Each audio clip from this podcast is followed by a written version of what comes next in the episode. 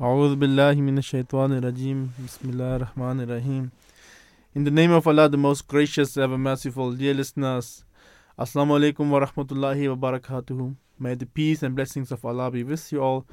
Welcome back to Voice of Islam Radio, broadcasting from the biggest mosque of UK, the Baitul Futuh Mosque.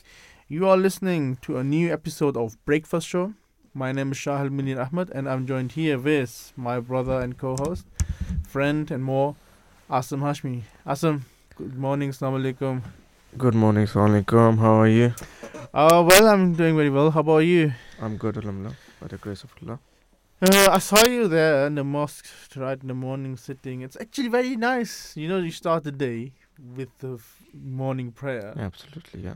and uh, that's the good start. Basically, you know, you try to get this spirituality, try to get this spirituality. But the most important thing, Asim, you know what I think is, you at least had the opportunity to talk to a very good friend of yours, who was ready to listen. Right, who was ready. to Absolutely, definitely. I mean, it was a good start. Um, I started my day uh, with um, praying to God. Exactly, that's what I'm saying. And Yeah, this is what we need. I mean, this is what I need, right? This is, you know, it is very simple. Not to put. For a human being, you need food, you need water to survive, and for us, for for a believer, for who's trying to get spirituality, his spirituality food is the remembrance of Allah. absolutely, yeah. God. And uh, this is, I believe, one of the. I mean, this is the best way you can basically start. You can sit there and you just everything you have in your mind, you can leave it out, and then you have four times the during the day t- during the day you have again the opportunity four times where you can just release your stress towards him, and he's ready to listen. This is a very good thing, dear listeners. Um, and I really like this. Awesome. Um, you know, um, I was thinking. I don't know if you think back about your studies during Jamia or and, and after Jamia, the um the training we have done a year for a year where we were sent in different Yeah, places. absolutely, yeah. Yeah, My to be honest, I really enjoyed those trips. We went to Africa, we went to Pakistan, we went to Spain, and in all these three places we learned new things. hmm For me, especially, I, I said, in Africa, I have learned quite a lot of new things. Yeah, I mean, I think Africa was the highlight. You know, we went there for uh, roughly four to six uh, weeks, and we stayed there, stayed with the community, learned about uh, more about Africa, basically. and- this is very important. You know, where you say we learned more about Africa. For me, and I think you will agree with me, we learned. They educated us. This is what I've seen, and the listeners today we will talk about what they have taught us, and these are very amazing things they have basically told us to do or basically showed us, and um, this is what we want to share as well today because I think our whole show is in regards of this very great con- uh, continent, isn't it? Absolutely. So both uh, segments are related to Africa. The first one is that the path of our ancestors from Africa 84,000 years ago. So we'll discuss uh, a few things about that. And then the second segment is that the newest advance against Africa's biggest killer is malaria. And for So the first segment, the listeners, we will have Dr. Muhammad Iqbal, who is a producer and host of uh, Living History on Voice of Islam. And for the whole segment, the listeners, we will have two missionaries of the Ahmadiyya Muslim community based in Nigeria and in Samoa, who will talk us through Af- Africa and especially about the Nusrat Jahan scheme, some, which is like you have heard many times. And I Yeah, think, dear listeners, you might be willing to know what this scheme basically is. So if you want to learn about this and if you want to know what how it helped Africa, then do me a favor, stay tuned with the Voice of Islam Radio because during the show we will discuss this as well. And dear listeners, as I said, we are going to share our experience about Africa and what we have learned and what they have taught us. If you want to do the same, if you have experience about Africa, about this the biggest continent of the world, then do me a favor. Do share your th- thought with us as, well. The number is 0208 687 7878 or you can go on our socials at Voice of Islam UK.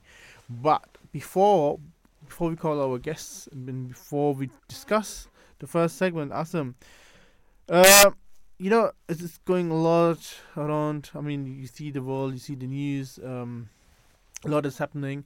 Uh, dear listeners, if you haven't haven't yet uh, the chance yet to read the newspaper, um, I'm just gonna summarize everything uh, uh, about, especially the headlines, which are shown in today's papers. Um, we see the Financial Times reports that U.S. President Joe Biden has urged Israel not to be consumed by rage over the Hamas attack to avoid repeating Washington's mistakes after the 2001 terror attacks on the U.S. Now, during uh, his visit, he also urged the Israeli government to allow emergency aid through the Gaza. And um, also, uh, the Financial Times reports um, that inflation, stubborn inflation, is maintaining pressure on the Bank of England to and to hold firms in its effort to curb price rises. The listeners, the Guardians also carries com- uh, comments from Biden, President Biden during his visit to the Middle East, where he met Israel Prime Minister Benjamin Netanyahu. Again, the U.S. sought and got justice for the two and 2001 attacks of the U.S. He said, but also he said, but also made mistakes. It reports that Israel had, has said it will not fuel the supply of humanitarian aid via Egypt, into Gaza as long as supplies do not reach Hamas. And uh, the mirror, this is actually very sad. Um, you can see in the mirror a young Palestinian child covered in blood, and um, the main headline is basically that U.S. President Biden is warning Israel not to make again the same mistakes the, which the US has done on 9/11. Uh, carry on. Um, also, the same you can see in the Times, the Daily Tele- Telegraph. Also, the um, uh, um, reporting the same. Um, also, we, uh, what we can see by the Daily Telegraph is that Mr. Sunak, the Prime Minister, expect is expected to meet relatives of several Israeli British nationals being held hostage by Hamas during his two-day visits, which is which starts today. Um, and it also carries a photograph of Mr. Biden with his arm around the shoulders of Israeli Prime Minister Mr. Netanyahu during his visit to the country.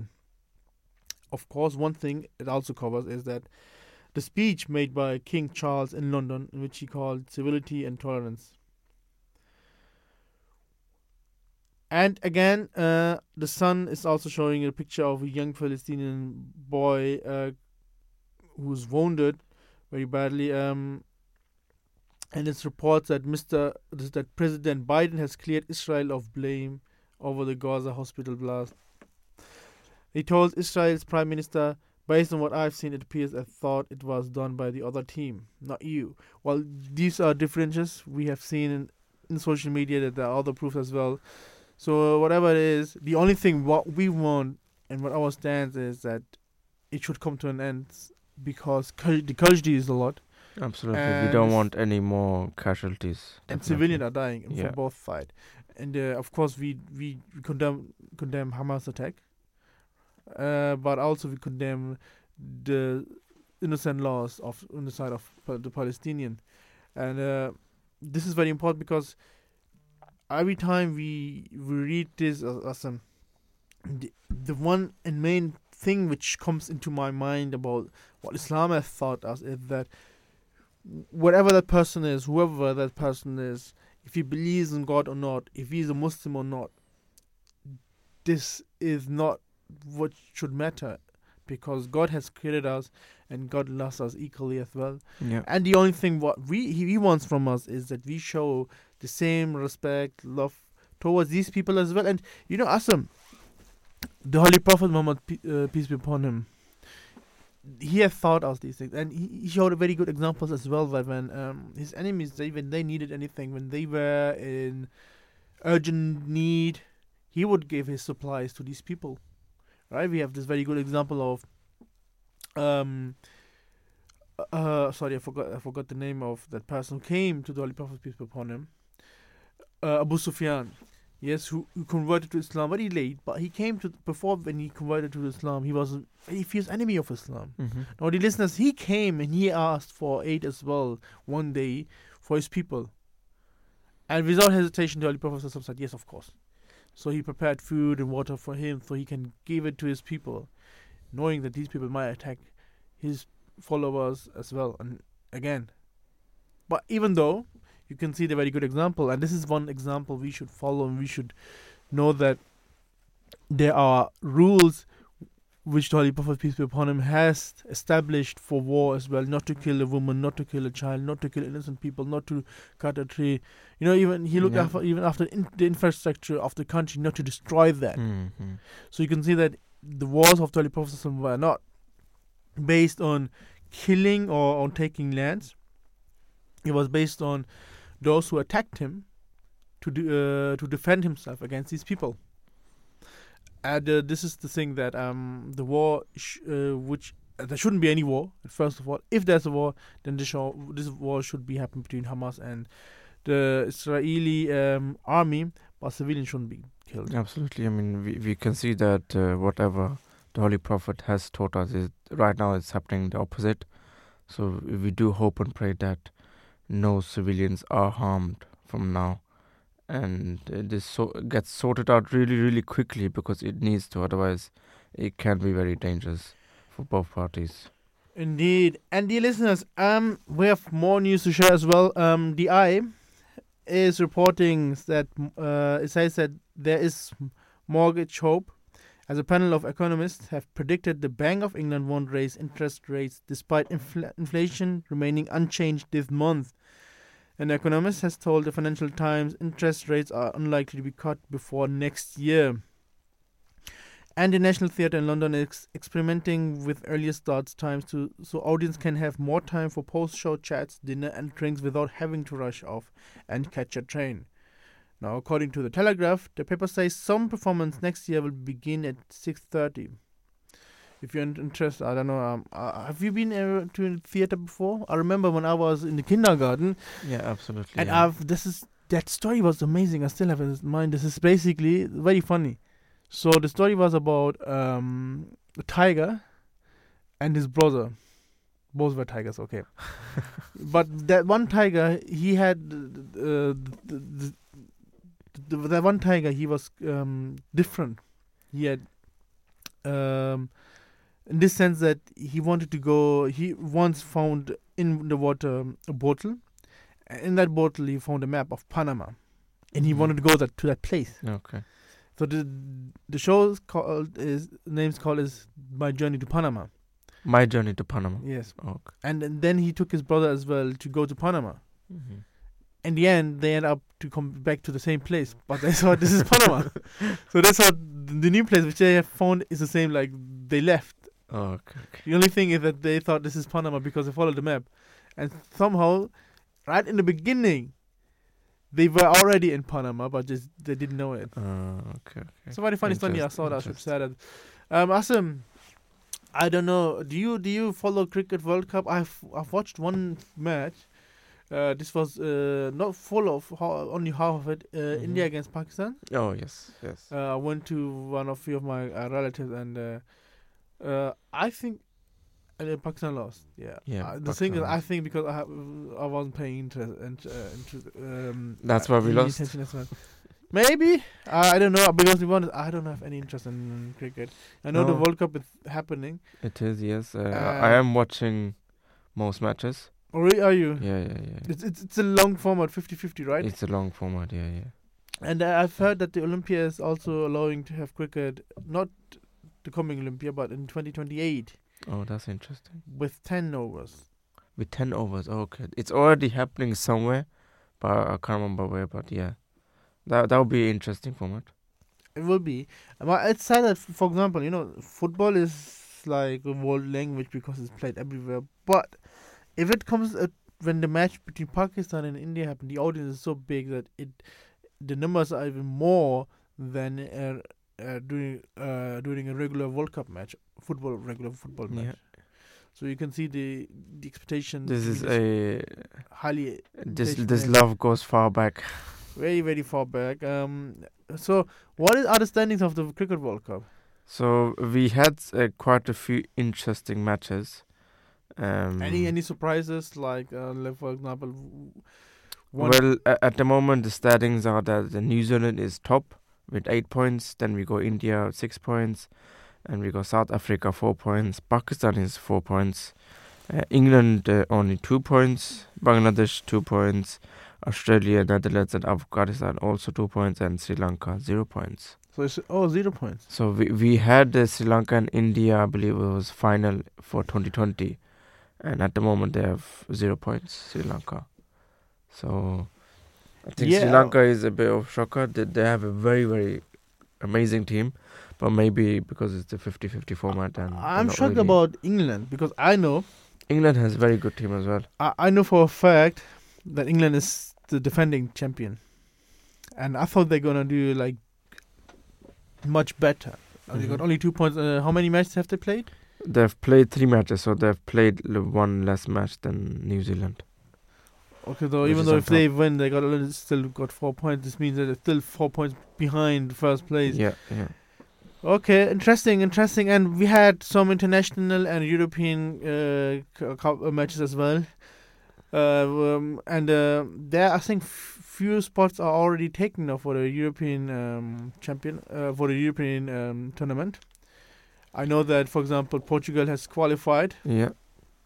and uh, I know that few other teams. I know, I know that the biggest, one of the biggest star of football, Erling Braut Haaland, No, absolutely. is yeah. not going to participate because Norway has no chance to qualify this time.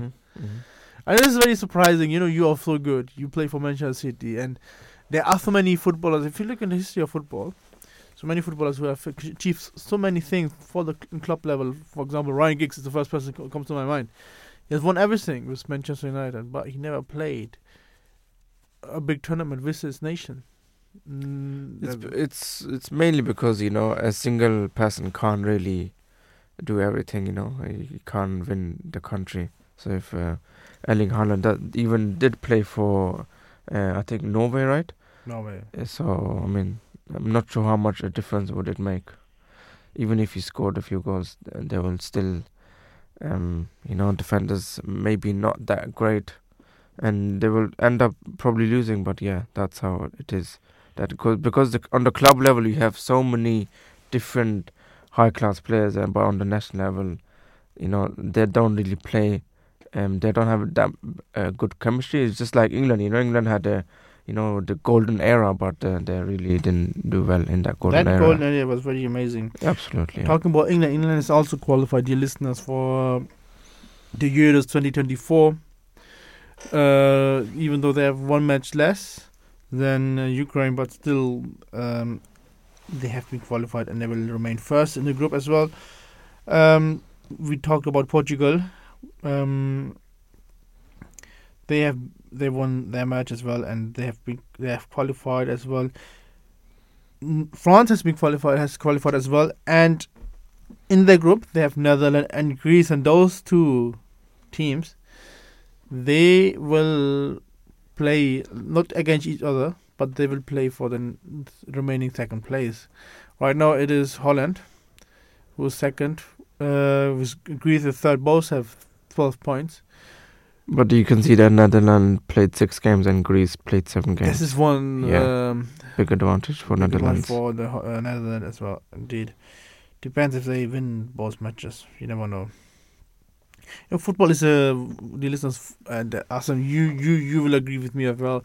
Football in the end is a game where you can't say anything for sure. Absolutely, yeah. In it can be li- like you know you can be very good in the qualifications round, and then in knockout stages you can lose your first match in the knockout stages. Portugal has actually the most points in any group. They've got 24 points and goal difference is, is 30. This is what I'm saying. you know. You can be very good in the qualification. Exactly, yeah. And then in the end, you turn up to be the biggest flop of the tournament. So this is what football is, um, and this is what we need. absolutely. So, we have some other news. As Storm Babet, um, it says stay at home warning for red weather alert areas. Uh, people in parts of Scotland have been urged to avoid travel and stay at home, with Storm Babet expected to bring severe flooding and disruption. The Met Office has issued a red, a rare red weather warning for exceptional rainfall in and uh, Angus and other uh, areas stating there's risk to life. An amber and yellow warning for wind and rain cover other parts of the UK. So the storm is currently hitting Ireland with the army deployed to a town where more than 100 properties were flooded.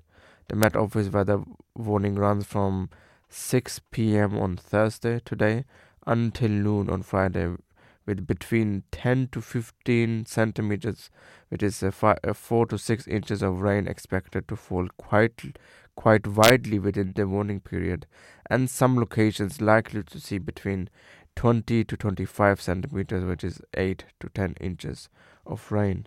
So the red warning states that there is danger to life from fast flowing or deep floodwater uh, in the Aberdeenshire and Angus with extensive flooding and road closure also expected as well as warning of wind gusts in excess of 70 miles per hour affecting coastal areas. It also warned of collapsed or damaged buildings and power cuts and some uh, areas could be cut off for days.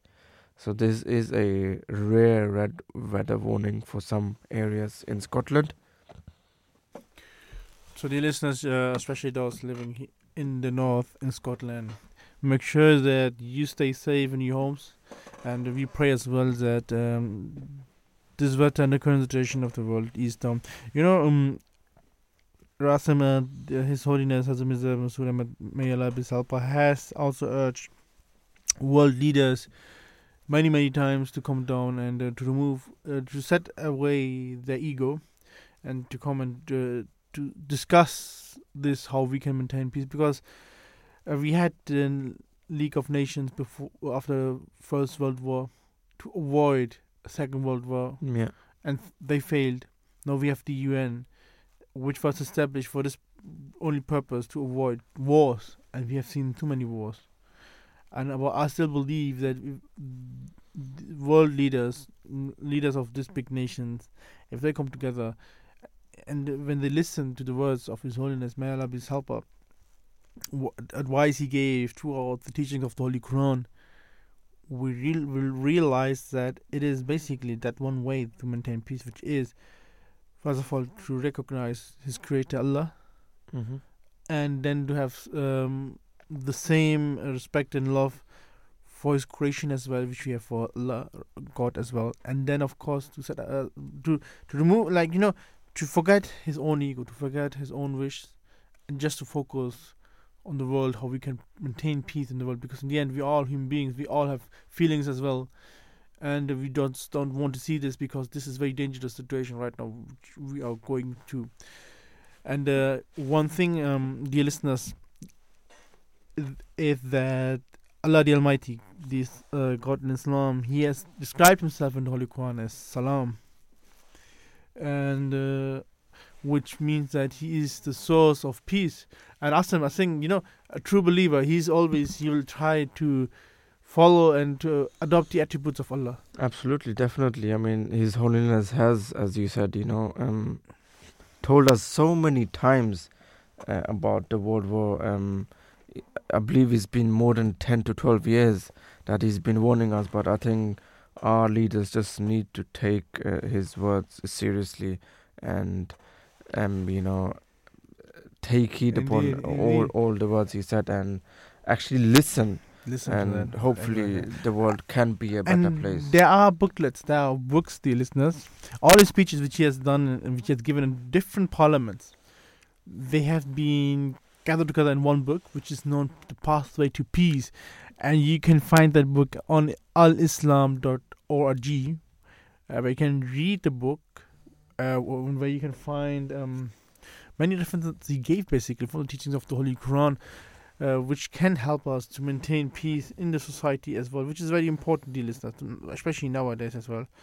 Um, and of- Absolutely, and you know the outreach department of the Ahmadiyya Muslim community actually has made a leaflet about this as well, which is Stop World War Three, and we have taken all the different accounts of His Holiness and stuff, and you can actually go to the website, which is stop uh, www3.com, uh, I mean sorry dot co dot uk, and find out more and help as well and spread this message.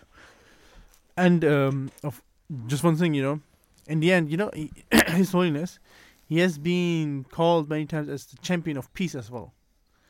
And which shows because he is the leader of Islam, which shows that Islam is basically based on peace as well. And again, coming to the point which I just made earlier, that God is as uh, said that He's Salam, one of His attributes, which is the source of peace, and a true believer will always try to adopt that particular attribute as well. So even a true believer, a Muslim, should uh, follow or should adopt um, that attribute and should try to maintain peace in the society. Dear listeners, we will start just very um, shortly with the first segment, but before we do so, we go for a short break. Um, dear listeners, if you're having your breakfast right now, do enjoy your breakfast. Do me a favor while having your breakfast. Stay in tune with the Voice of Islam Radio, and we will be back after a short break. Writings of the Promised Messiah, It should be remembered that God Almighty, by demanding faith in the unseen, does not wish to deprive the believers of certainty of understanding the divine. Indeed, faith is a ladder for arriving at the certainty of understanding, without which it is vain to seek true understanding. Those who climb this ladder surely experience for themselves the pure and undefiled spiritual verities. When a sincere believer accepts divine commands and directions for the only reason that God Almighty has bestowed upon him through a righteous bearer. He becomes deserving of the bounty of understanding. That is why God Almighty has established a law for His servants that they should first acknowledge Him by believing in the unseen, so that all the problems they face may be resolved through the bounty of true understanding. But it is a pity that a hasty one does not adopt these ways. In the name of Allah, the most gracious, ever merciful, dear listeners, Assalamu alaikum wa rahmatullahi wa barakatuh. May the peace and blessings of Allah be with you. Coming, welcome back to Breakfast Show, dear listeners. Um, and we start with our first segment, which is about Africa, the path of our ancestor from Africa, 84,000 years ago. And in this segment, dear listeners, we are, are, we are going to talk about the Ahmadiyya Muslim community as well, especially about the Nusrat Jahan scheme and how that scheme helped that, that great uh, um, continent of Africa. The listeners, if you have experience of about Africa and uh, you want to share your thought, you can do so. The number is 0208 687 7878. And Asim, uh, the great thing is that uh, for this segment, we have two scholars from the Ahmadiyya Muslim community uh, who are basically from Africa as well. Right now with us, uh, we have uh, Yusuf Abdul, who is from Nigeria, a missionary of the Ahmadiyya Muslim community. Um, Yusuf Abdul, uh, good morning, Assalamu alaikum warahmatullahi wabarakatuh, and welcome to the Breakfast Show. Assalamu warahmatullahi wabarakatuh. Thanks for having me. It is um, basically, uh, I need to say thank you that you have taken out your time to join us. Uh, you're going to be here for the whole segment. And um, Yusuf, we have a lot of questions to ask. Um, uh, especially about Nusrat Jahan scheme as well. Um, and uh, I just you know because uh, um, a lot of our listeners have never heard about this scheme before. Just for our listeners, can you introduce the Nusrat Jahan scheme? Uh, it was the blessed uh, period of the year 1970 when Hazrat Khalifatul Masih Salis, Rahimahullah Ta'ala, visited the West African countries, uh, Ghana, Sierra Leone, and Nigeria as well.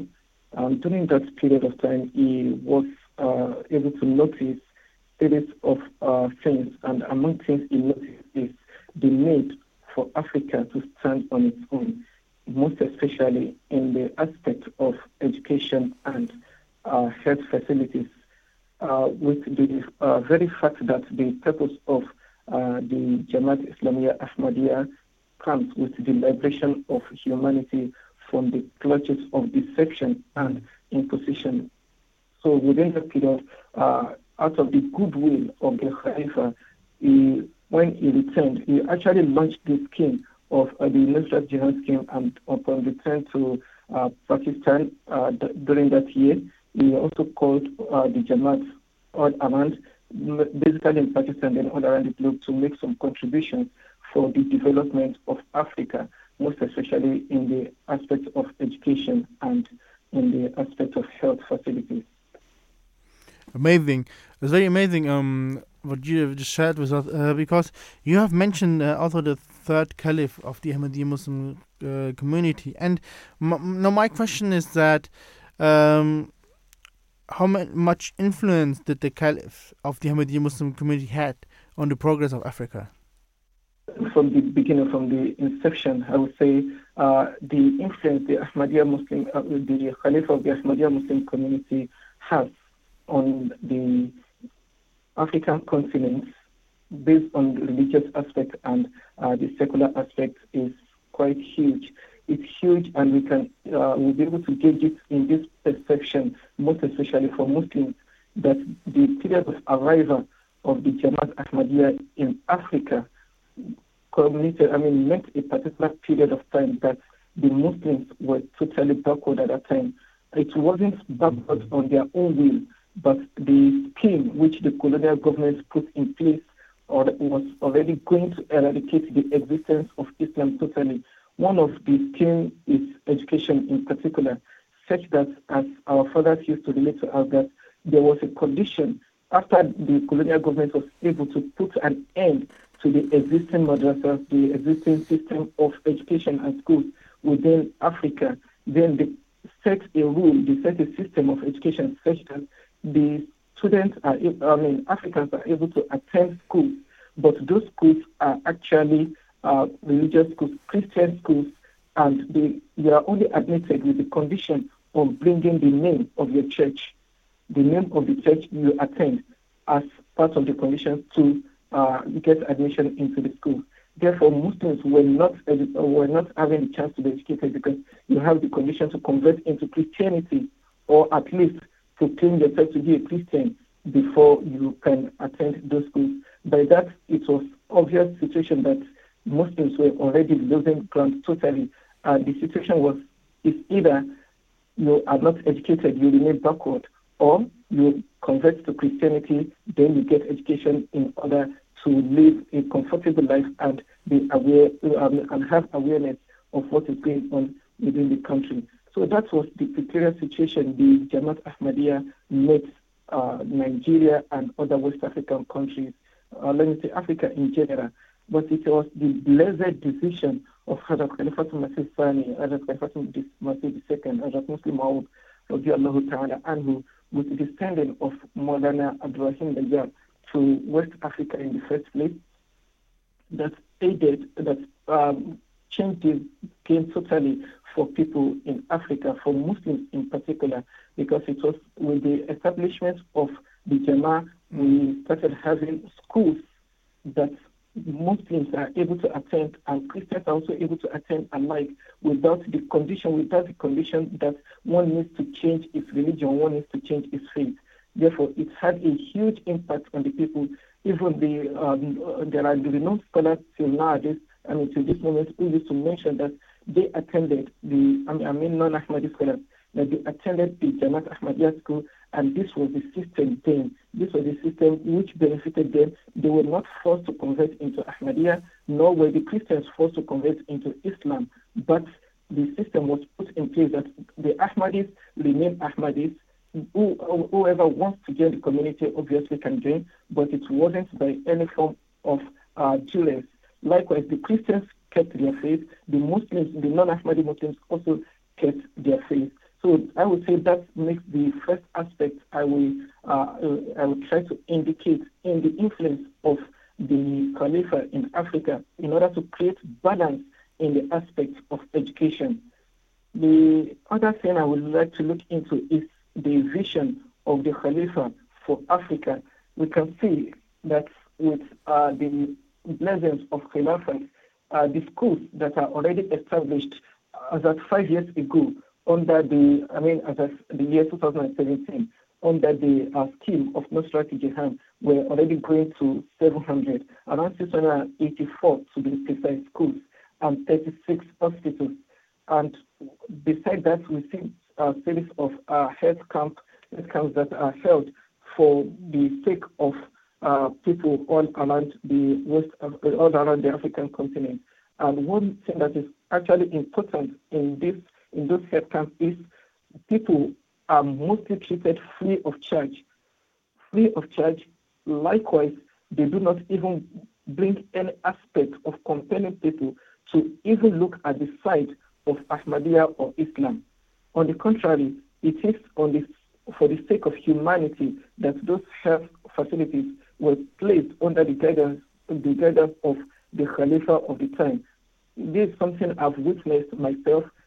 I know how uh, the, when those days when I was even in Jamia, the doctors would come to Jamia, they would come in Jamia for two, three days in order to plan ahead for the uh, uh, camp they are going for. And by the time they return, they give a whole lot of reports of how uh, pathetic the situations of people are just because they couldn't afford to pay for their own health. But Alhamdulillah, the blessings of Khilafat has brought uh, happiness, joy to the face of many homes within Africa. Uh, that aside, we can also look into the uh, project of model villages. Uh, villages that are actually in remote areas that even Africans themselves, I mean, people within the cities of Africa, of Africa will not choose, will not wish to go to those villages because of how remote they are and the difficulties to pass through the tracks. Therefore, despite uh, it is, therefore it is quite important and amazing to see that people even from outside Africa, from uh, either from Europe, from uh, Pakistan in particular, where uh, Khalifat Masih Khoni Sayyid himself came to Ghana that time during in the 1970s under the Nusrat Jahan scheme and even from America, from all around the globe, people who are actually having comfortable life of their own will not take the pain to travel within those difficult tracks for the, in order to develop different villages of Africa where people are actually suffering and are already it was I mean, when visit, visiting those areas, it's somehow apparent that those areas are somehow cut away from the interest of the government. Interesting. No, it's very interesting what you just shared about history, uh, especially, and that you know one amazing thing I like about uh, Africa is that um, the the thing is that it unite everyone, right, regardless from what faith they are. And this is what we can learn as well. This is what Nusrat Jahan scheme did as well. You know, a scheme from the Ahmadiyya community, but invited everyone to come and to learn and to study. And uh, you know why it is very important for us, dear listeners, that we should know about the country, uh, the continent of Africa as well. And I think, Asim, you will uh, now um, focus on this as well. Is that it is sad uh, that early humans they migrated from Africa 84,000 years ago, and to populate the rest of the world by following river roads through Jordan, not not going via the Red Sea as previously thought. Now, according to new scientific studies, and uh, so we can say our ancestor Asim are basically from Africa as well. But as I said, um, news studies have said that um, our early ancestors were from Africa. Uh, um, are there any like evidence you can give to us? Awesome. Absolutely. You know the the emergence of um, modern human uh, took place in Africa approximately uh, 200,000 to 300,000 years ago.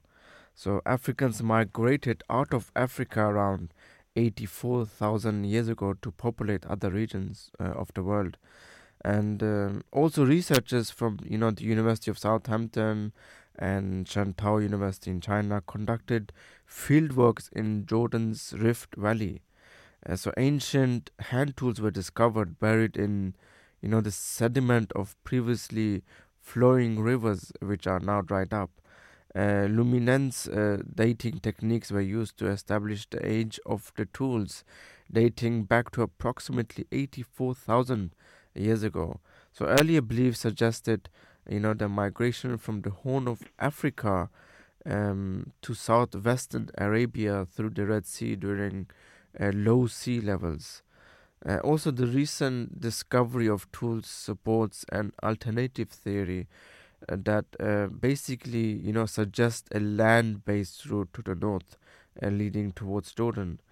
Uh, uh, also, according to the study published in the uh, you know journal Science Advances, the, their migration paths followed ancient river channels, which are now right due to drying up over time. So we can see that there were different ways which they could have traveled you know, uh, through Jordan and low sea levels and through river channels, uh, ancient rivers. Oh, in, in, in, interesting uh, uh, to know that. Um, and uh, you know, as I said, this is dear listeners. This is basic was what what actually combines us as well. That um, we um, we are basically based from that same continent as well. Do you know this is one point we just mentioned earlier ago as well that we are basically one, right? One human being. That therefore you should respect each other as well, uh, as well. Uh, and uh, um, just uh, um, sorry, you know Yusuf. Uh, because you from Africa as well, um, me and my um, uh, Asim, we both we we went to Africa as well we have seen like uh, the, the, the the way of living, which was very amazing, right? And we learned so many things, which was totally amazing. And the listeners, I if you went to Africa as well, and if you want to share your thought as well, you can do so. The number is 0208 687 7878, or you can go on the social at Voice of Islam UK. But Yusuf, coming back to you, um, you you're based in Nigeria, right? Uh, currently in Ghana. Okay, but I'm from Nigeria. I spent the most part of my life in Nigeria. All right. Okay. And what is your role over there? In Nigeria in Ghana? In Nigeria. Okay. Uh, basically, I mean, I was born in Nigeria, raised in Nigeria, and attended all. Uh, uh, my, had all my trainings under the Jamaat in Nigeria. Then uh, I attended Jamia Ahmadiyya, Nigeria. So I became a missionary initially in Nigeria before I got a chance to attend the Jamia International in Ghana.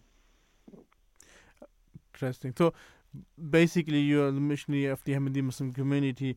Um, and you, you, you talked about uh, khulafas as well and how they, you know, the thing is, um, Yusuf, um, as I said, uh, for me it is very important uh, that we sh- need to express this point that we are basically uh, from the same place, and uh, um, this is um, this is what we need, you know. And then again, uh, Yusuf, one thing which combines us is uh, that we are Ahmadi Muslims, right? We are from the same community, and uh, um, forward, you know, for the um, benefit of our of our listeners, Yusuf, um, is there any any advice or guidance which you have received from uh, our beloved Caliph, may Allah be helper, that you have had in this, uh, you have uh, uh and you want to uh, share as well, uh, especially in regards of the uh, Nusrat Jahan scheme.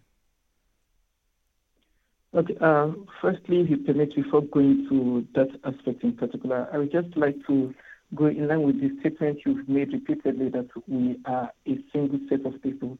I mean, that statement is quite amazing, and I see it echoing the same statement that Ajaz Khalifa Masih and Ratna who uh, mentioned to the earliest uh, African brothers that that visited uh, him in uh, the in the Indian subcontinent. That you see how we live here, and you see how we have treated you as we are brothers. That's a direct indication that you always bear it in mind that we are the same set of people and we are brothers. I'm just uh, paraphrasing the statement as I could, as best as I could remember, that you have already witnessed the brotherhood within us and you. So you just have to bear it in mind that there is no special distinction between us. We are brothers, and that uh, message always inspires me a lot, a lot, because if the Khalifa, uh, Ajaz Muslim Abu, was saying that it sent a huge message to the continent of Africa. Besides, I would like to uh, mention the uh, the kind of blessing that I would say that Africa is having in, in relation to Khilafat. But prior to the Khilafat itself, I would say that on one side we can say that even the establishment of Jamaat in uh, West Africa, in Nigeria to be particular, came through the hand of Hazrat Masih Maud himself, even though he never visited Africa in person. But uh, one of the things that brought the early conversion of the Jamaat Ahmadiyya was actually the vision of a, not, a non scholar of that time meeting Hadrat Masih Maud and received the message, gave the message to people that, see, I have received the message, I've met the, a man in my dream who told me he is the promised alayhi is the Mahdi, and he is the awaited Mahdi, and is going to visit this country of ours. But he gave the message clearly that when he comes, he will not come in person, but a companion of his will come to represent him. But that period of time as well, you yourself that I'm giving this message will not be alive. So tell your people to accept him when he comes. So, I mean, obviously referring to the coming of Hadrat Maulana Abdurrahim Nayyar. Mm. And that arrival of Hadrat Maulana Abdurrahim Nayyar that fulfilled the message the uh, scholar, that scholar received directly from Hazrat Imam Mahdi made a huge impact in the foundation of Ahmadiyya Muslim community in Nigeria and in West Africa. Most, most importantly, when there was a conversion of 10,000 in, at once in, the, in those early days. So I would say that we actually started receiving the blessings from the period of Hazrat Imam Mahdi alayhi salatu wasalam. Then in relation to the Khulafa, as uh, I do remember well, the Amir of Ghana always say that whenever the Khalifa of the time visits Africa, it is like taking us 50 years ahead of the present state. Amazing. That is uh, an obvious uh, message that we bear witness to mm. because the, one of the aspects that is a testimony to that is the Nusrat Jahan scheme itself and the actual balance that was kept within the uh, African continent with the arrival of the Ahmadiyya Muslim community. And you can actually view the difference in the standard of the countries that have high influence of the Jamaat Ahmadiyya as against those that have low influence of the Jamaat Ahmadiyya. I mean, the difference are quite obvious.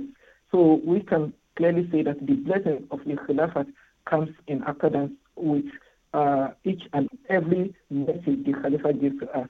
One of the blessings I would like to mention is the uh, uh, the the sacred, or let me say, the noble staff of Hazrat Musleh mm. that was give that was given as a gift to the Jamaat Nigeria.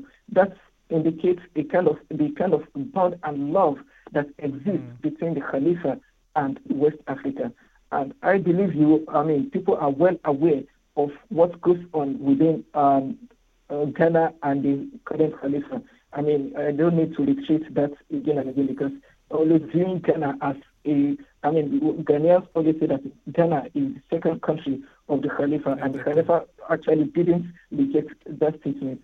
So there are many fascinating things I mean, we've enjoyed up to the point of guidance. The Amir of Nigeria was mentioning the other time that uh, they had the proposal, they had the idea to establish a hospital. And in the location, they all agreed within the uh, meeting that we are going to establish this particular location. The message, I mean, the letter was sent to the uh, to the Khalifa. Despite the fact that Khalifa, the Khalifa was not living in Nigeria, he was able to point out to them that this location we are talking about, you wouldn't actually get the space there and the MSF sent the message back home that people should actually get to the location to and amazingly, I mean, the space they were expecting to get was actually not there. It wasn't there anymore. That indicates the kind of connection within the mind of the Khalifa and the existence of West African countries. I mean, these are things we can continue to retreat again and again, and we will not uh, will not finish uh, seeing them because there are just numerous blessings we have received from the uh, from the Khulafa, either from the period of the uh, Musleh Maud, the Khalifat Masih III, the Khalifat Masih IV, and the present Khalifa, Hazrat Mirza Masroor Ahmad Ayyadahu Ta'ala bin no, this is very true that what you have pointed out about the Caliph as well. That you know, um, I think everyone will agree that even though he he's based in London, but it is like he's everywhere. He's and uh, one thing you know we always are connected with the Caliph is that he prays for us as well. He has mentioned it many many times as well, and even like for Africa, and I think uh, a lot of people envy you that for that as well. As he has already said that Ghana is his basically his second home, and he himself has said that he is Ghanaian as well. So uh, you can see the love, affection. We have seen it many times, also, right? Absolutely. I mean, it's probably one of the reasons why we all sent to Africa as well to experience all the love and you know the the togetherness of our community. That's why we we go there for four to six weeks to experience everything which happens in Africa. You know. And uh, exactly, and you know this affection we have seen like from Khalifa Rabi as well, the fourth caliph as well, and uh, Yusuf already mentioned the third caliph as well and of course the second caliph he presented a uh, gift to Nigeria as well. That love they have for these people is immense, and you can't, you you, you sometimes you can't compare it. And you know the reason is because these people are worthy of that love. And the the show, uh, this this is what I've seen. Like you know, we, I went to Africa, they welcomed me. Uh, and uh, you know they shared their food with me they shared the home with me it is like i went to see my older family which Absolutely, haven't seen it for yeah. a long time. Absolutely, definitely. Dear listeners, this is uh, um, uh, one amazing thing we can we know from about Africa, and uh, as I just mentioned earlier, if you want to share more of your thought uh, from Africa. Uh, you can do so. The number is 0208 or you can go on our social at Voice of Islam UK. Dear listeners, we go for a short break now. Um, and uh, we will be back, and after that, we will have another guest with us as well, who is uh, Dr. Muhammad Iqbal, and we will carry on um, about Africa and how our ancestors basically came from Africa and migrated in the different parts of the world as well. We will carry on with the history of Africa as well. So do me a favor, stay in tune with the Voice of Islam Radio, uh, and we are going to be back after a short break. Allah. Allah.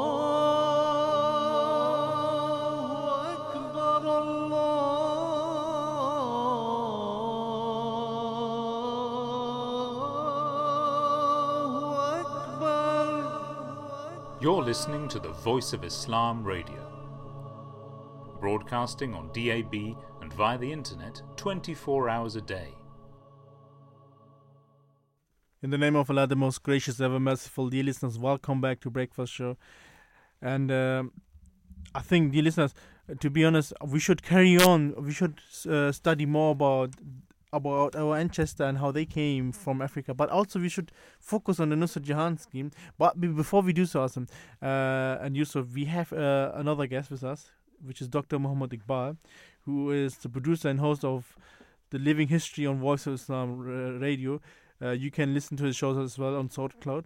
Um, Dr. Muhammad Iqbal, Assalamu alaikum wa rahmatullahi wa barakatuh. Good morning and welcome to the Breakfast Show. Wa alaikum salam and thank you for having me.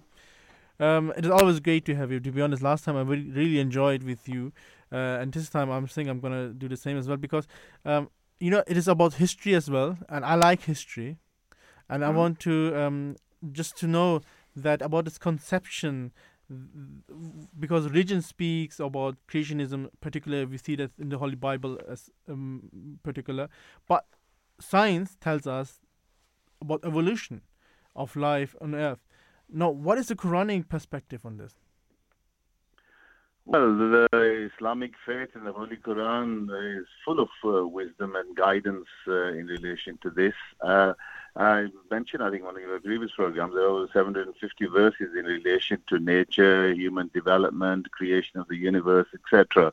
About 250 in terms of sort of so- social moral guidance, etc. So it gives a clear indication that mankind should study of how they originated and then try to wonder about why uh, they were, came into being and they were created.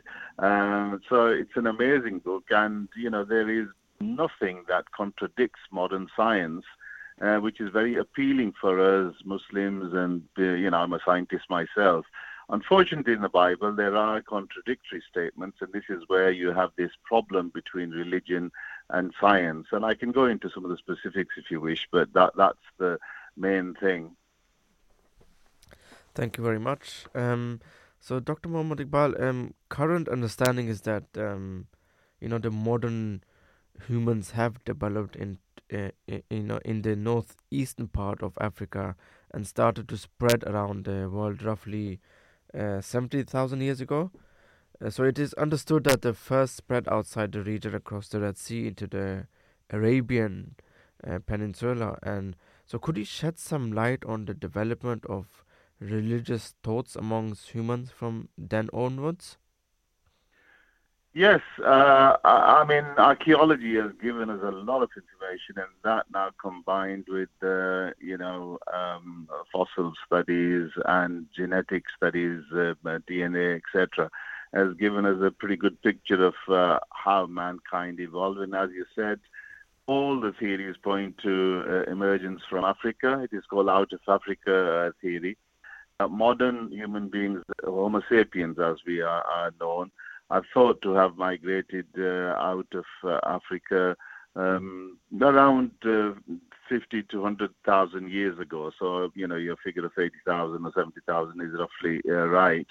Um, Homo sapiens had developed somewhere between 150 to 300,000 years ago in Africa. And prior to Homo sapiens, there were obviously other Homo um, species as well. Some uh, habilis, you know, the tool maker, as we commonly uh, call, prior to that Homo erectus as well. So there's been waves of migrations out of Africa, and there's obviously common linkage. So modern human beings came from Africa, settled into the sort of Asiatic areas, then into Northern Europe and across towards uh, uh China, etc.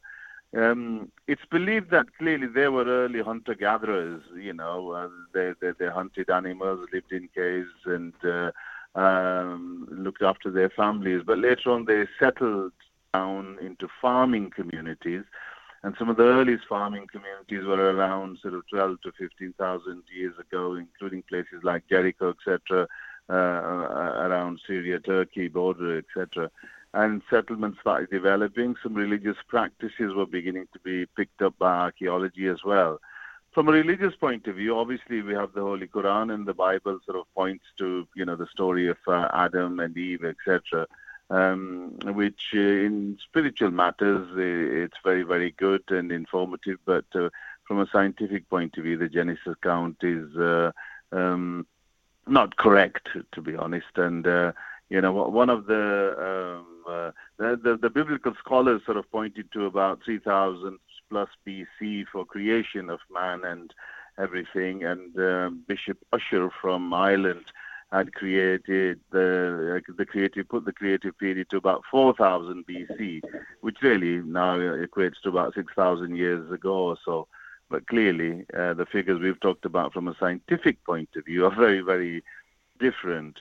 But the Holy Quran doesn't point to specific uh, figures. It points to periods when creation took place, how man was, uh, how mankind was created through different stages and different phases, and then it also points to the embryological development, how you take uh, merging of two simple cells, their DNA, and how the different shapes of the embryo are made, etc. And this is the journey uh, in terms of the millions and millions of years of development uh, on earth for human beings. And when God eventually revealed himself and guided him and taught him by the pen what, what he knew not. You know, this is what the Holy Quran, very first revelation to the Holy Prophet was that, look, I've created you in different phases, uh, in different shapes, uh, etc and then I taught you um, what you didn't know, and that's how you became differentiated from other animals as well. And at the end of it, we are related to everything else on earth, made from the dust of the earth and made from water. God made every living thing out of water, and that's scientifically proven. Amazing. Um, Yusuf, you had a question for Dr. Muhammad Iqbal as well. Yes, uh, Dr. Said, uh, just as a testimony to the declaration in the Holy Quran, uh, science has given us the knowledge that there are different types of uh, different phenotypes that have developed among humans despite being from common ancestors. Uh, I would just like to uh, know if this process, uh, this process of diversification still continues. Is it still carrying on or is it stopped?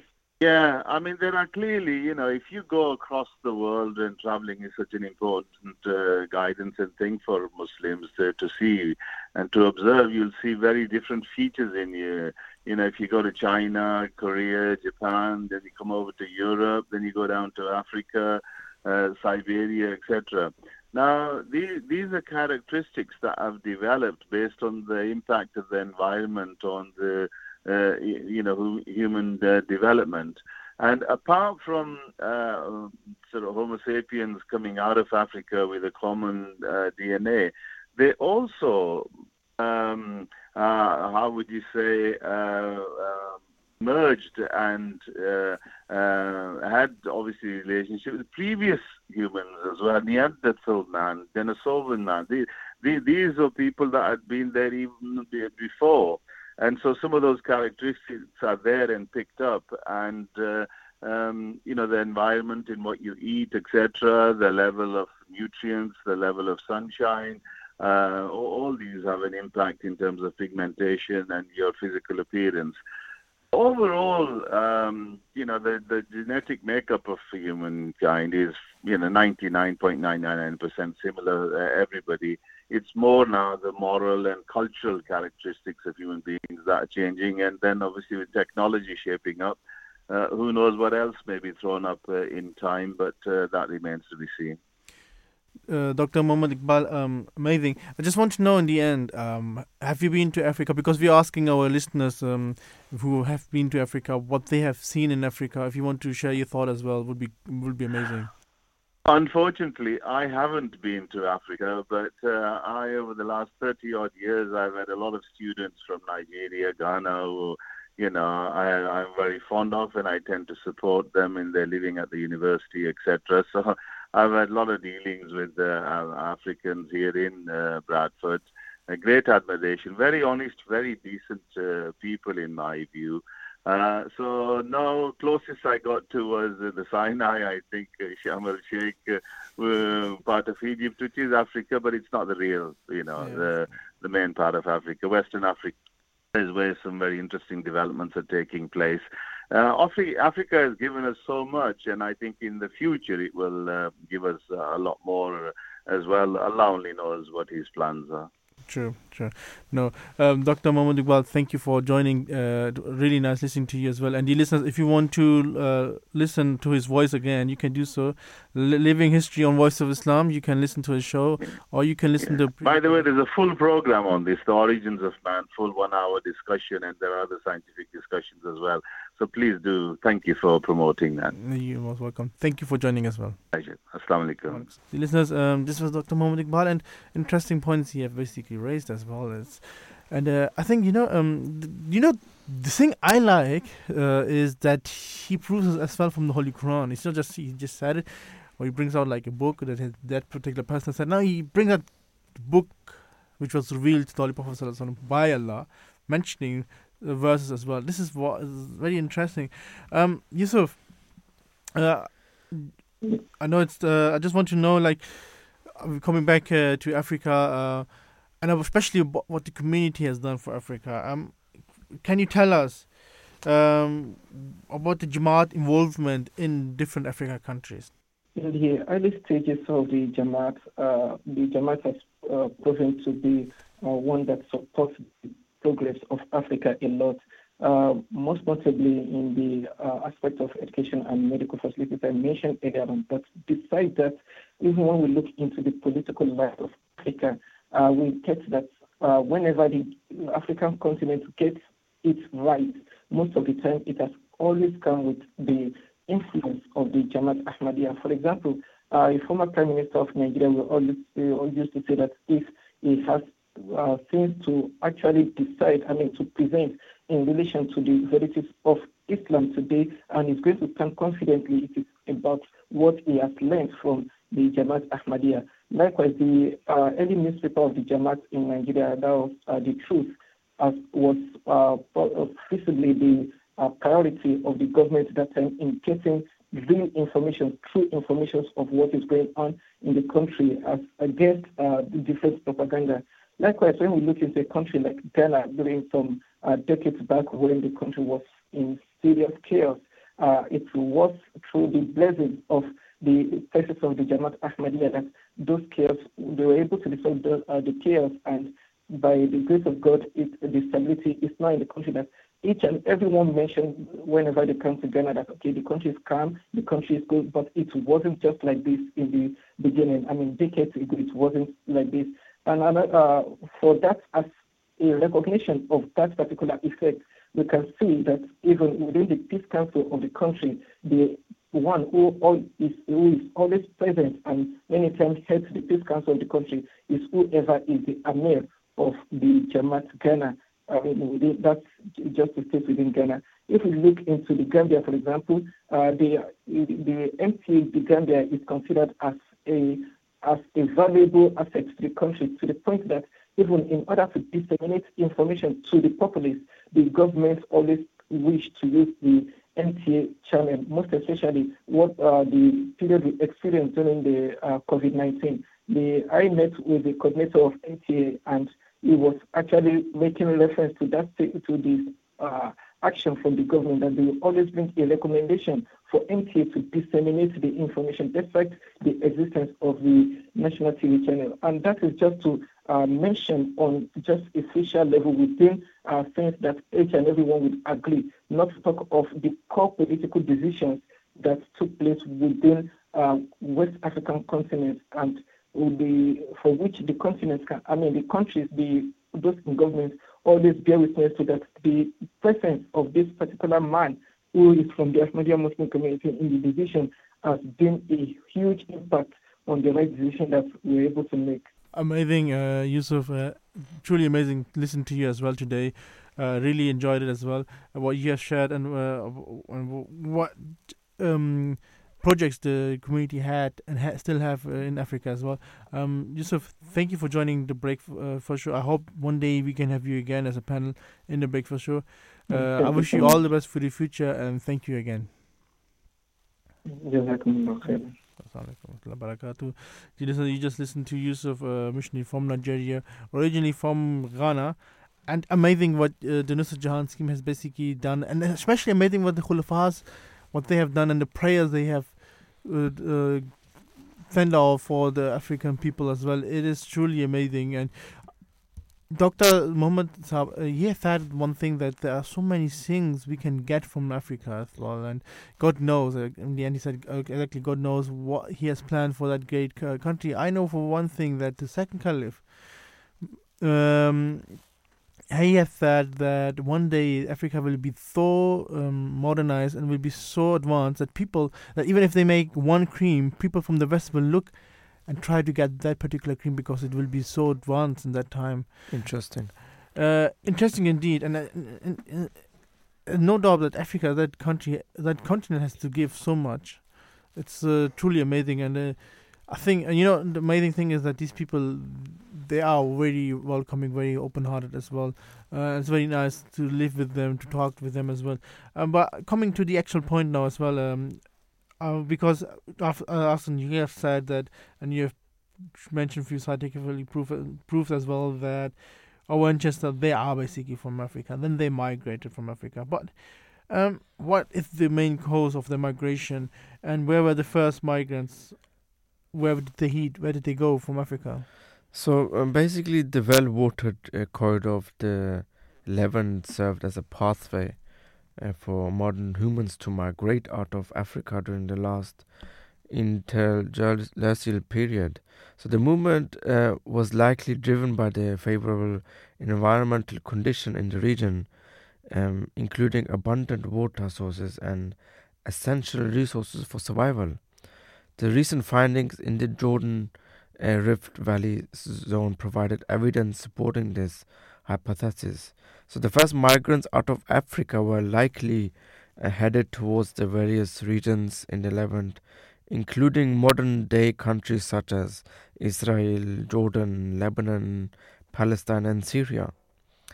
Um, so, uh, regarding the Islamic perspective, the promised Messiah, uh, peace be upon him, has uh, said uh, actually much earlier than the um, mentioned discoveries, um, you know, became public that um, uh, we believe in the existence of a human race before Adam, and an English scholar of astronomy, uh, Professor Reid, met the promised Messiah on 12th May and 18th May in 1908 in Lahore and asked him a few questions, as reported in Malfuzat, volume 10, page uh, 353.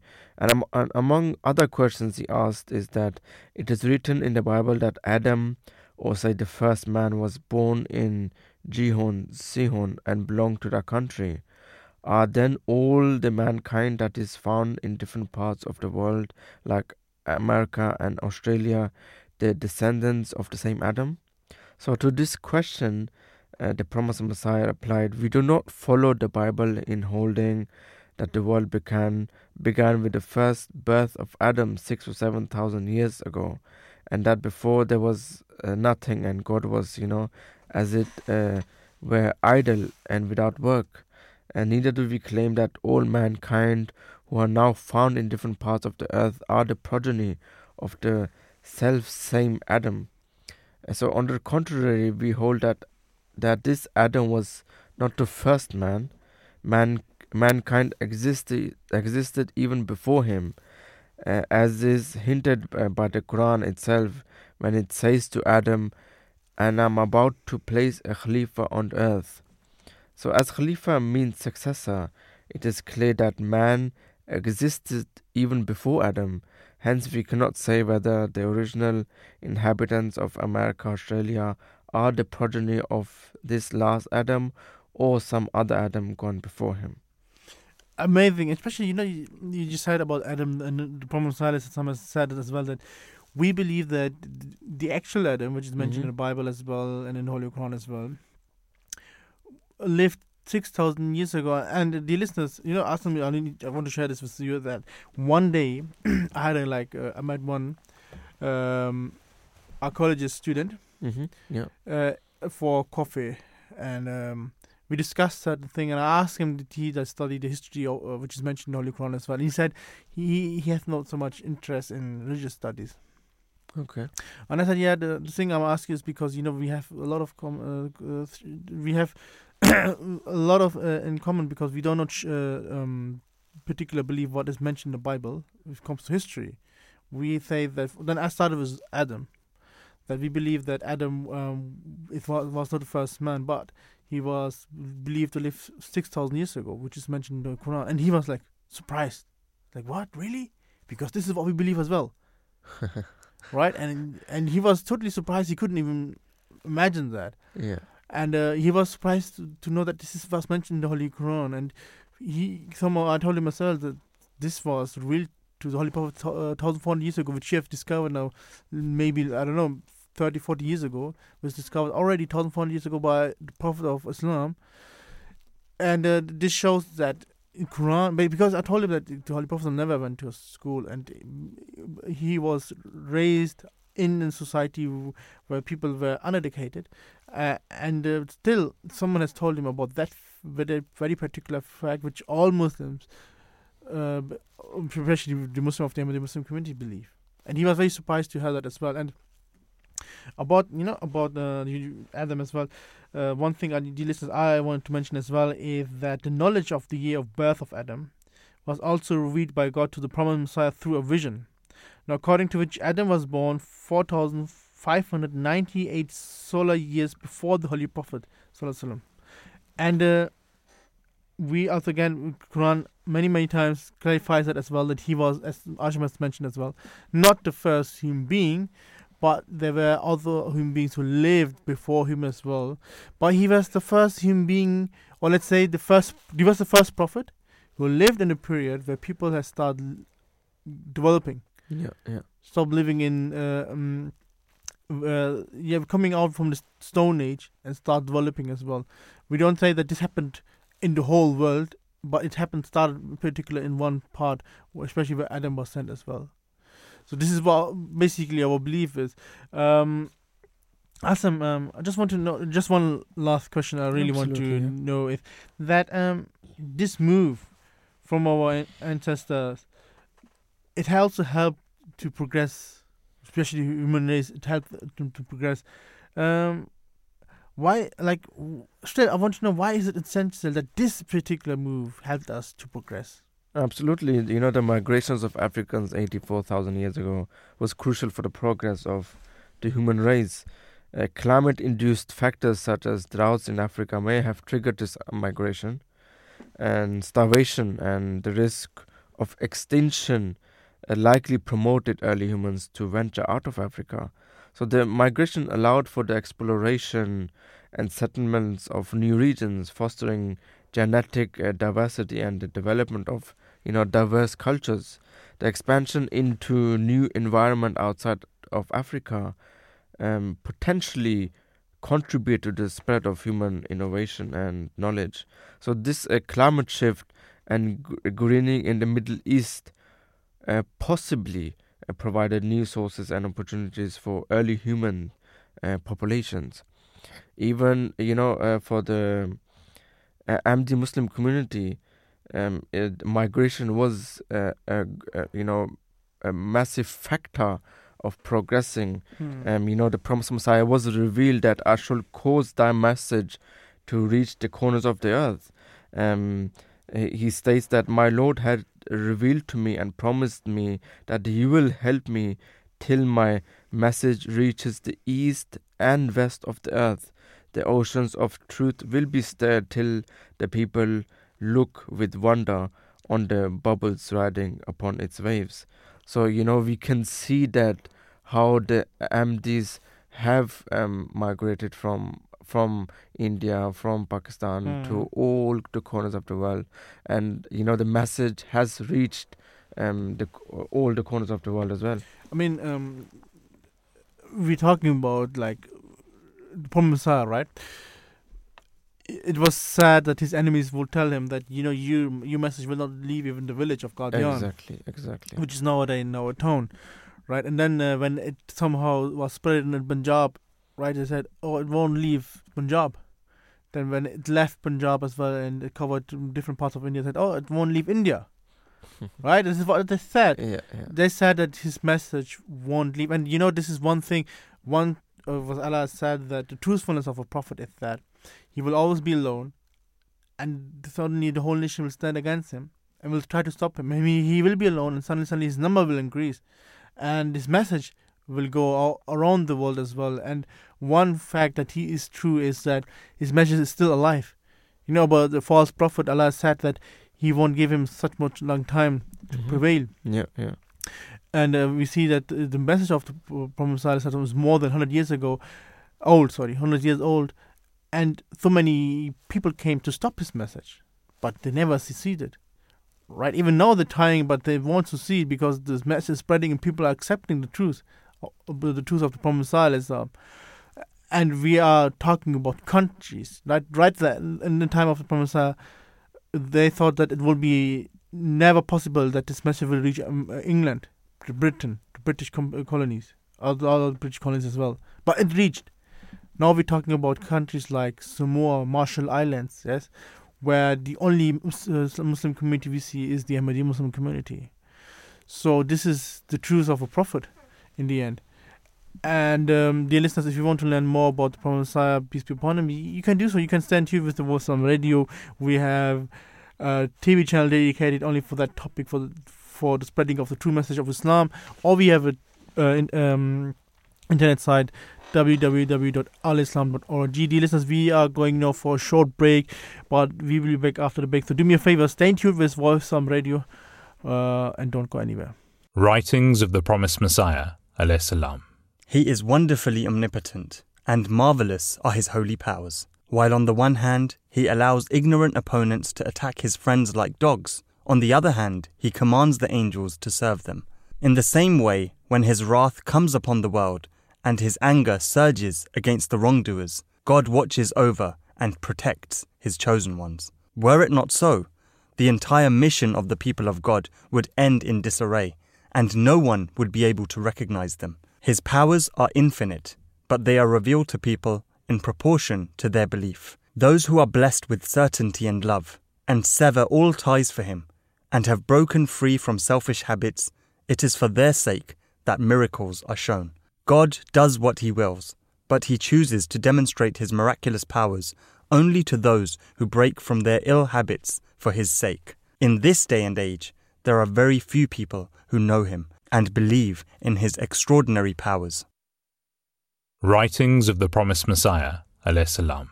On one occasion, this humble one saw, in a state of vision, Surah Al Fatiha written on a piece of paper, which was in my hand, and the writing was so beautiful and attractive, as if the paper on which it was written was loaded with soft rose petals beyond count. As I recited the verses of the surah, many of these rose petals flew upwards, producing a sweet musical sound. The flowers were very delicate, large, beautiful, fresh, and full of fragrance. As they ascended, my heart and mind were perfumed with their fragrance, and I felt so intoxicated that the delight that I had experienced turned my heart completely away from the world and all that is in it. This vision indicates that the rose has a special spiritual affinity with Surah Al Fatiha. In the name of Allah, the most gracious, ever merciful, dear listeners, welcome back to Breakfast Show. We start now with the second segment, which is news advance against Africa's biggest killer, malaria. Asim. You scared? Have you witnessed? I mean, I hope you were, you went prepared to Ivory Coast with all the vaccines as well. But malaria is something you don't want to face or you don't want to have. Um, what is the gist of the story? So uh, the gist is that a cheap malaria vaccine that can be produced on a massive scale has been recommended for use by the World Health Organization, which is WHO. WHO. And uh, Asim. Uh, because you know malaria, a lot of people have be, have died too because of malaria as well, and we were warned about this disease as well, and therefore we took, we took precautions as well. Um, when you went to Ivory Coast, Yes. of course, this was something new for you. Mhm. How, what was the expectation? The expectation, uh, uh, well, well, I didn't go with any expectation, but uh, I mean, I have to say that it was the most enjoyable trip. Because the thing is that when I went, I went to Kenya, right? I went to East Mhm. Africa. I want to go to West Africa as well. I really want to go there. And uh, what I've seen is that um, people were sitting there in, outside their houses. They were eating, and when you would go there, they would call you. They would Mhm. Bismillah, Bismillah. Yeah? Yeah, yeah. Come yeah. with the name of Allah. Yes, come, come and eat with us. They're basically telling us, come. Share. They were sharing their food with me. And uh, the other thing is that what I've seen is they hadn't much things to live with, but they were still happy. I haven't seen any person. To be honest, if I look now back,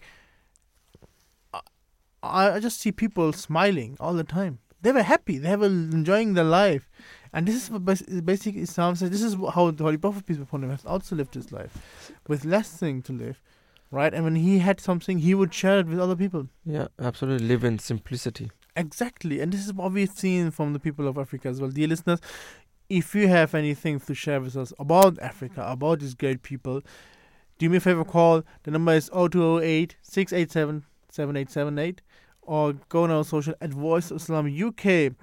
Meanwhile, um, Asim, why won't you tell us what is malaria and which part of the world is it is spread the most and uh, why is it so harmful to human?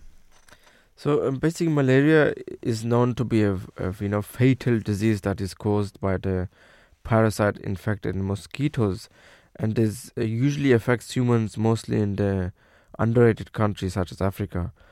Uh, this is a disease that can be prevented and also cured. However, it is a non-communicable disease.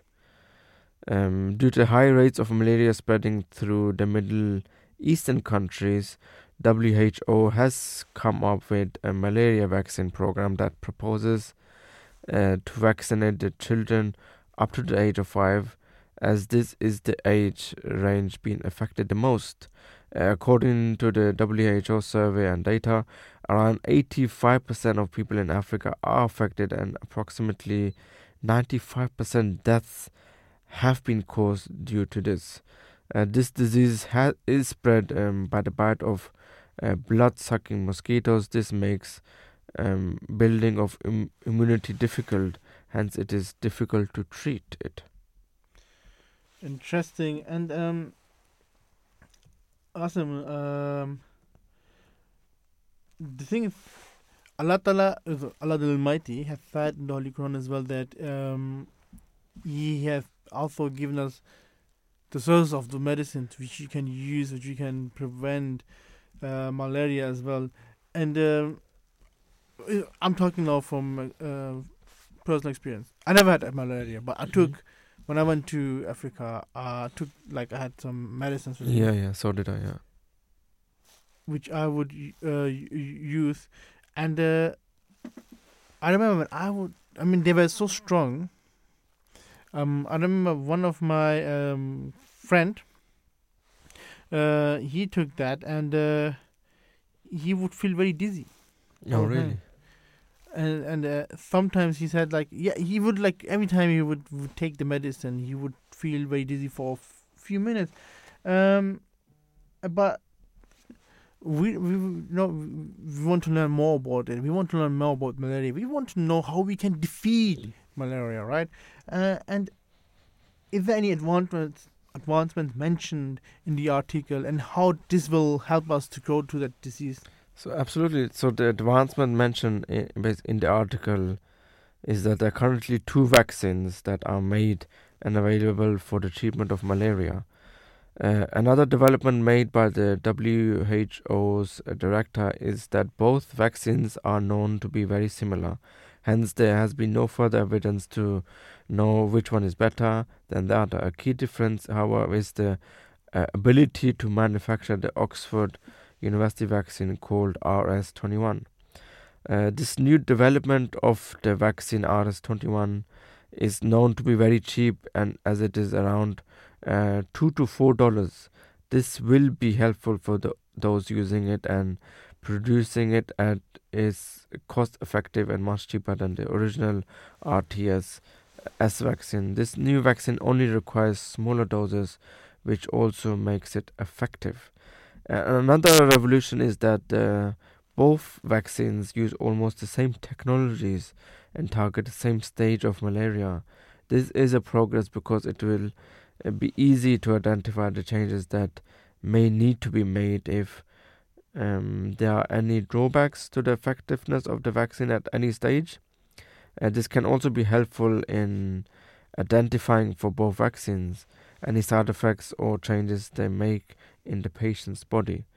So, an online data shows that the new vaccine, which is called R21, has turned out to be 75% effective in the areas where malaria is, is seasonal. This is like a very interesting points you have basically mentioned from, especially from WHO as well, the listeners. Um, Asim. Um, I'm very, you know, when uh, when you just, when you just said you went to Ivory Coast, uh, don't mind me. The first thing which came to my mind was Didi Drogba.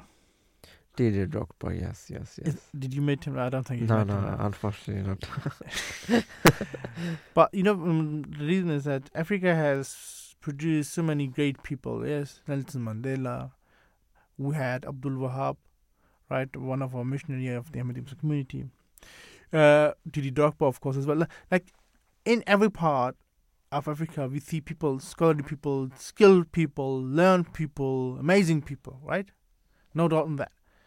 And even the, the continent of Africa is such a continent it has a lot of to give as well and hmm it is no doubt and it's very shameful that a lot of people have misused us as well. Misused the nice character of these people. I'm, I'm t- dear listeners if you go again if you have the chance to go see these people and see the, the how they will welcome you how they will feel you ho- that at home that you're basically sitting with one of your family members, even maybe they're not, but this is how it feels. And uh, the way they treat you, awesome, is so amazing. You know, I'm saying that I've- is because when we talk about Africa, we need to m- remind that we were sent there to learn.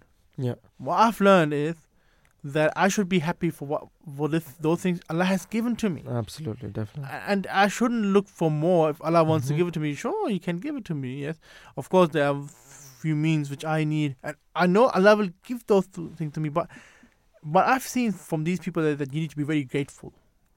To you need to be, and Allah says that be grateful to me, and I will be grateful to you. Allah. hmm And um, this is for uh, these people from Africa, these great people. They, they basically taught us that what they, whatever they had, they would be thankful to, to Allah Absolutely. that He has provided them. And one thing, you know, they are very hardworking as well. And especially the, the women are very hardworking as well. When I say they, I obviously mean everyone. Yes. Yeah, yeah, yeah, definitely. I mean, even you know, in Islam teaches us that um, you should always look uh, to a person who's um, not higher or has more wealth or more bigger status in you, but always look to the person who's uh, has less than you, then you will will also you know always will be grateful and not be greedy and you know wanting to have more. So this this way it can teach us a lot, you know. You know, the, thing is, you know what I've seen well, one thing as well is Africa has a lot of cultures, okay? And but interesting is that uh, even though they have a lot of cultures, but it is still that it's very unique that um, they are still very close, you know. There's something which combines them, that unity. It's very unique, which you won't see. You you won't see it any part of the other countries or other con- uh, continents. They have, um, you know, it is rich in cultural heritage and diversity, and of course of natural resources as well. Uh, and a lot of tourists. Awesome. When I went to Kenya, I saw so many tourists would go. would see. They, would go to the safari zone as well, which you see. You know, animals which you normally only would see in televisions, and you would see them live. Uh, and this is the right the thing that we we need to know about the largest continent of the world. Um, there are 45 countries in Africa. I just checked it. I just wanted to know the real number. And again, Asim the unique thing is is even though they have so many cultures, so many languages, but still there's unity in this continent. And unity is needed around the whole world. And this is one point, dear listeners, we need to understand. We need to learn about that because unity is missing, right? Unity is missing. And if you go now, mm, if you see that we have wars in uh, Ukraine, we have war in the Middle East as well, we have war in different parts of the world. Humanity is left as well you know, people, the sense of humanity, the sense of the feelings of human beings is is uh, is, not there anymore. Sometimes you can't see it, but you will find it in Africa. That's that's the main thing, you know. And I think these people they can help us to progress more and more and more. Dear listeners, um, we go now for a short break. Um, do me a favor, stay tuned with the Voice of Islam Radio, uh, and we will be back after the short break. Persecuted for your beliefs jailed for your faith, and exiled from your homeland, but you refuse to turn to bitterness or vengeance. Instead, His Holiness has emerged as a leader of wisdom and compassion, a champion of nonviolence among nations. No society can truly succeed unless it guarantees the rights of all of its peoples, including religious minorities. Whether they're Ahmadiyya, Muslims in Pakistan, or Baha'i in Iran, or Coptic Christians in Egypt. I would like very much to confirm my support for the work that His Holiness and the Ahmadi Muslim community are doing, particularly in London. Even I didn't know when I was elected, then my name even will be proposed. The election is the same as the Pope is elected, but without smoke.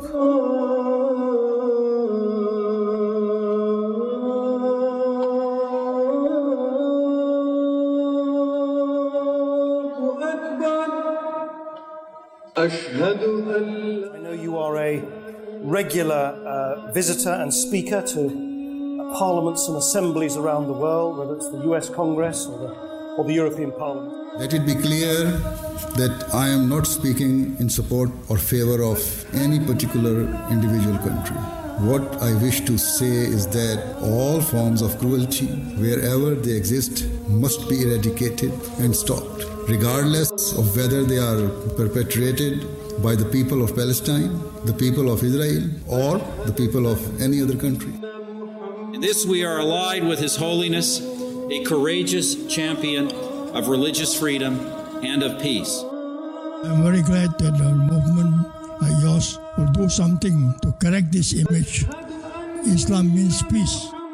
I should thank Your Holiness for your highly enlightened sermon, not only uh, for the Ahmadis, but I would say for all mankind. Love for all and hatred for none. And this message not only for Muslim, but for everybody. You are a man, though of humble beginnings, your leadership has made you a figure of global prominence, and you have become a guide for millions of Muslims worldwide. In the name of Allah, the most gracious, ever merciful, dear listeners, welcome back to Breakfast Show. And we were talking about the great continent Africa. We were talking about the great people of Africa. And of course, we, we talk about the vaccine, which is also very important.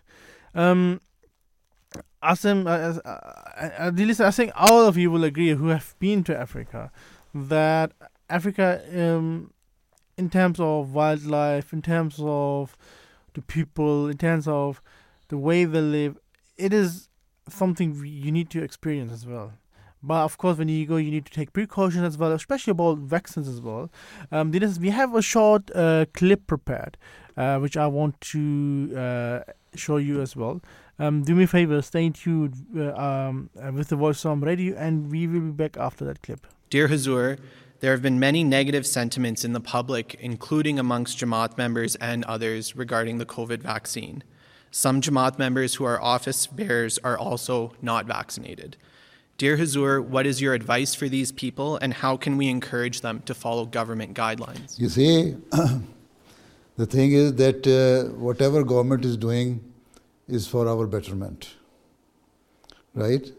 And we should uh, acknowledge it by accepting uh, vaccine, yeah?